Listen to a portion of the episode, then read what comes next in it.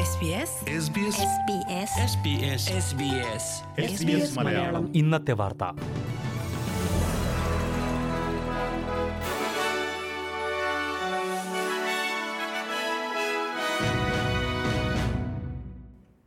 നമസ്കാരം. ഇന്ന് രണ്ടായിരത്തി ഇരുപത്തിരണ്ട് ഫെബ്രുവരി പതിനൊന്ന് വെള്ളിയാഴ്ച. എസ് ബി എസ് മലയാളം ഇന്നത്തെ വാർത്ത. വായിക്കുന്നത് ജോജോ ജോസഫ്.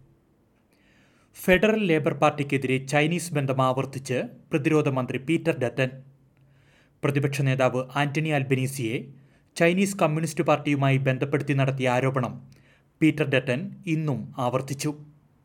വ്യാഴാഴ്ച പാർലമെന്റിലെ ചോദ്യോത്തരവേളയിലായിരുന്നു മന്ത്രിയുടെ ആരോപണം.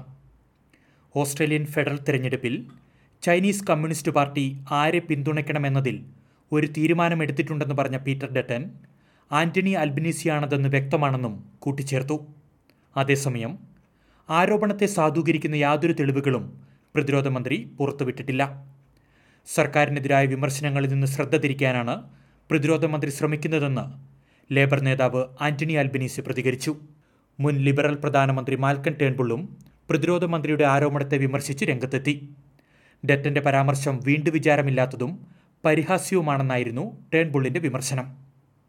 ക്വാഡ് സഖ്യത്തിന്റെ തന്ത്രപ്രധാനമായ യോഗം മെൽബണിൽ തുടരുന്നു. ഇന്ത്യ ജപ്പാൻ അമേരിക്ക ഓസ്ട്രേലിയ എന്നിവയുടെ വിദേശകാര്യമന്ത്രിമാരാണ് പ്രധാനമന്ത്രി സ്കോട്ട് മോറിസണൊപ്പം ചർച്ചയിൽ പങ്കെടുക്കുന്നത്. സുരക്ഷ സാമ്പത്തികം തുടങ്ങിയ മേഖലകളിലെ കൂട്ടായ പ്രവർത്തനത്തിന് പ്രധാനമന്ത്രി സ്കോട്ട് മോറിസൺ നന്ദി പറഞ്ഞു. ഇന്തോ പസഫിക് മേഖലയിലെ ചൈനയുടെ ശക്തിയെ പ്രതിരോധിക്കുന്നതിനായി രൂപീകരിച്ച സഖ്യമാണ് ക്വാഡ് സഖ്യം. ന്യൂ സൗത്ത് വെയിൽസ് മുൻ പ്രീമിയർ ഗ്ലാഡീസ് ബെർജിക്ലിയൻ പുതിയ ജോലിയിൽ പ്രവേശിച്ചു. ടെലികമ്മ്യൂണിക്കേഷൻ കമ്പനിയായ ഒപ്റ്റസിന്റെ മാനേജിംഗ് ഡയറക്ടറായാണ് ബെർജിക്ലിയൻ ചുമതലയേറ്റത്. സംസ്ഥാന അഴിമതി നിരീക്ഷണ വിഭാഗം അന്വേഷണം പ്രഖ്യാപിച്ചതിനെ തുടർന്നാണ് ഒക്ടോബറിൽ ബെർജിക്ലിയൻ പ്രീമിയർ സ്ഥാനം രാജിവെച്ചത്. വാക്സിനേഷൻ നിർവചനത്തിൽ മാറ്റം വരുത്തുവാൻ ഓസ്ട്രേലിയ തീരുമാനിച്ചു.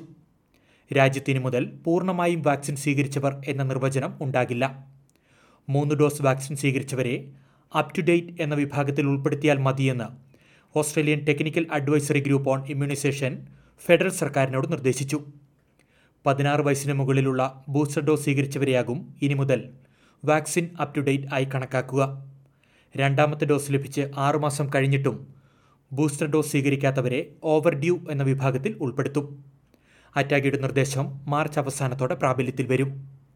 ഏജ്ഡ് കെയർ ജീവനക്കാർ ഒഴികെ മറ്റാർക്കും ദേശീയ തലത്തിൽ ബൂസ്റ്റർ ഷോട്ടുകൾ നിർബന്ധമാക്കേണ്ടെന്നും നാഷണൽ ക്യാബിനറ്റ് തീരുമാനിച്ചിട്ടുണ്ട്. ഇനി പ്രധാന നഗരങ്ങളിലെ നാളത്തെ കാലാവസ്ഥ കൂടി നോക്കാം. സിഡ്നിയിൽ മഴ ഇരുപത്തിയാറ് ഡിഗ്രി.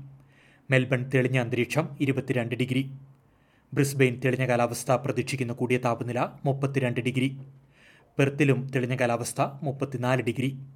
അഡ്ലേഡിൽ തെളിഞ്ഞ അന്തരീക്ഷം ഇരുപത്തിയെട്ട് ഡിഗ്രി. കാൻബറയിൽ അന്തരീക്ഷം മേഘാവൃതമായിരിക്കും. പ്രതീക്ഷിക്കുന്ന കൂടിയ താപനില ഇരുപത്തിനാല് ഡിഗ്രി. ഡാർവിൻ ഒറ്റപ്പെട്ട മഴ കാറ്റിനും സാധ്യതയുണ്ട്. പ്രതീക്ഷിക്കുന്ന കൂടിയ താപനില മുപ്പത്തിനാല് ഡിഗ്രി. ഇതോടെ എസ് ബി എസ് മലയാളം ഇന്നത്തെ വാർത്ത ഇവിടെ അവസാനിക്കുന്നു. ഇനി ഞായറാഴ്ച രാത്രി ഒൻപത് മണിക്ക് വാർത്തകളും വിശേഷങ്ങളുമായി തിരിച്ചെത്താം. വാർത്തകൾ വായിച്ചത് Jojo Joseph. SBS SBS SBS SBS SBS Malayalam. ഇന്നത്തെ വാർത്ത.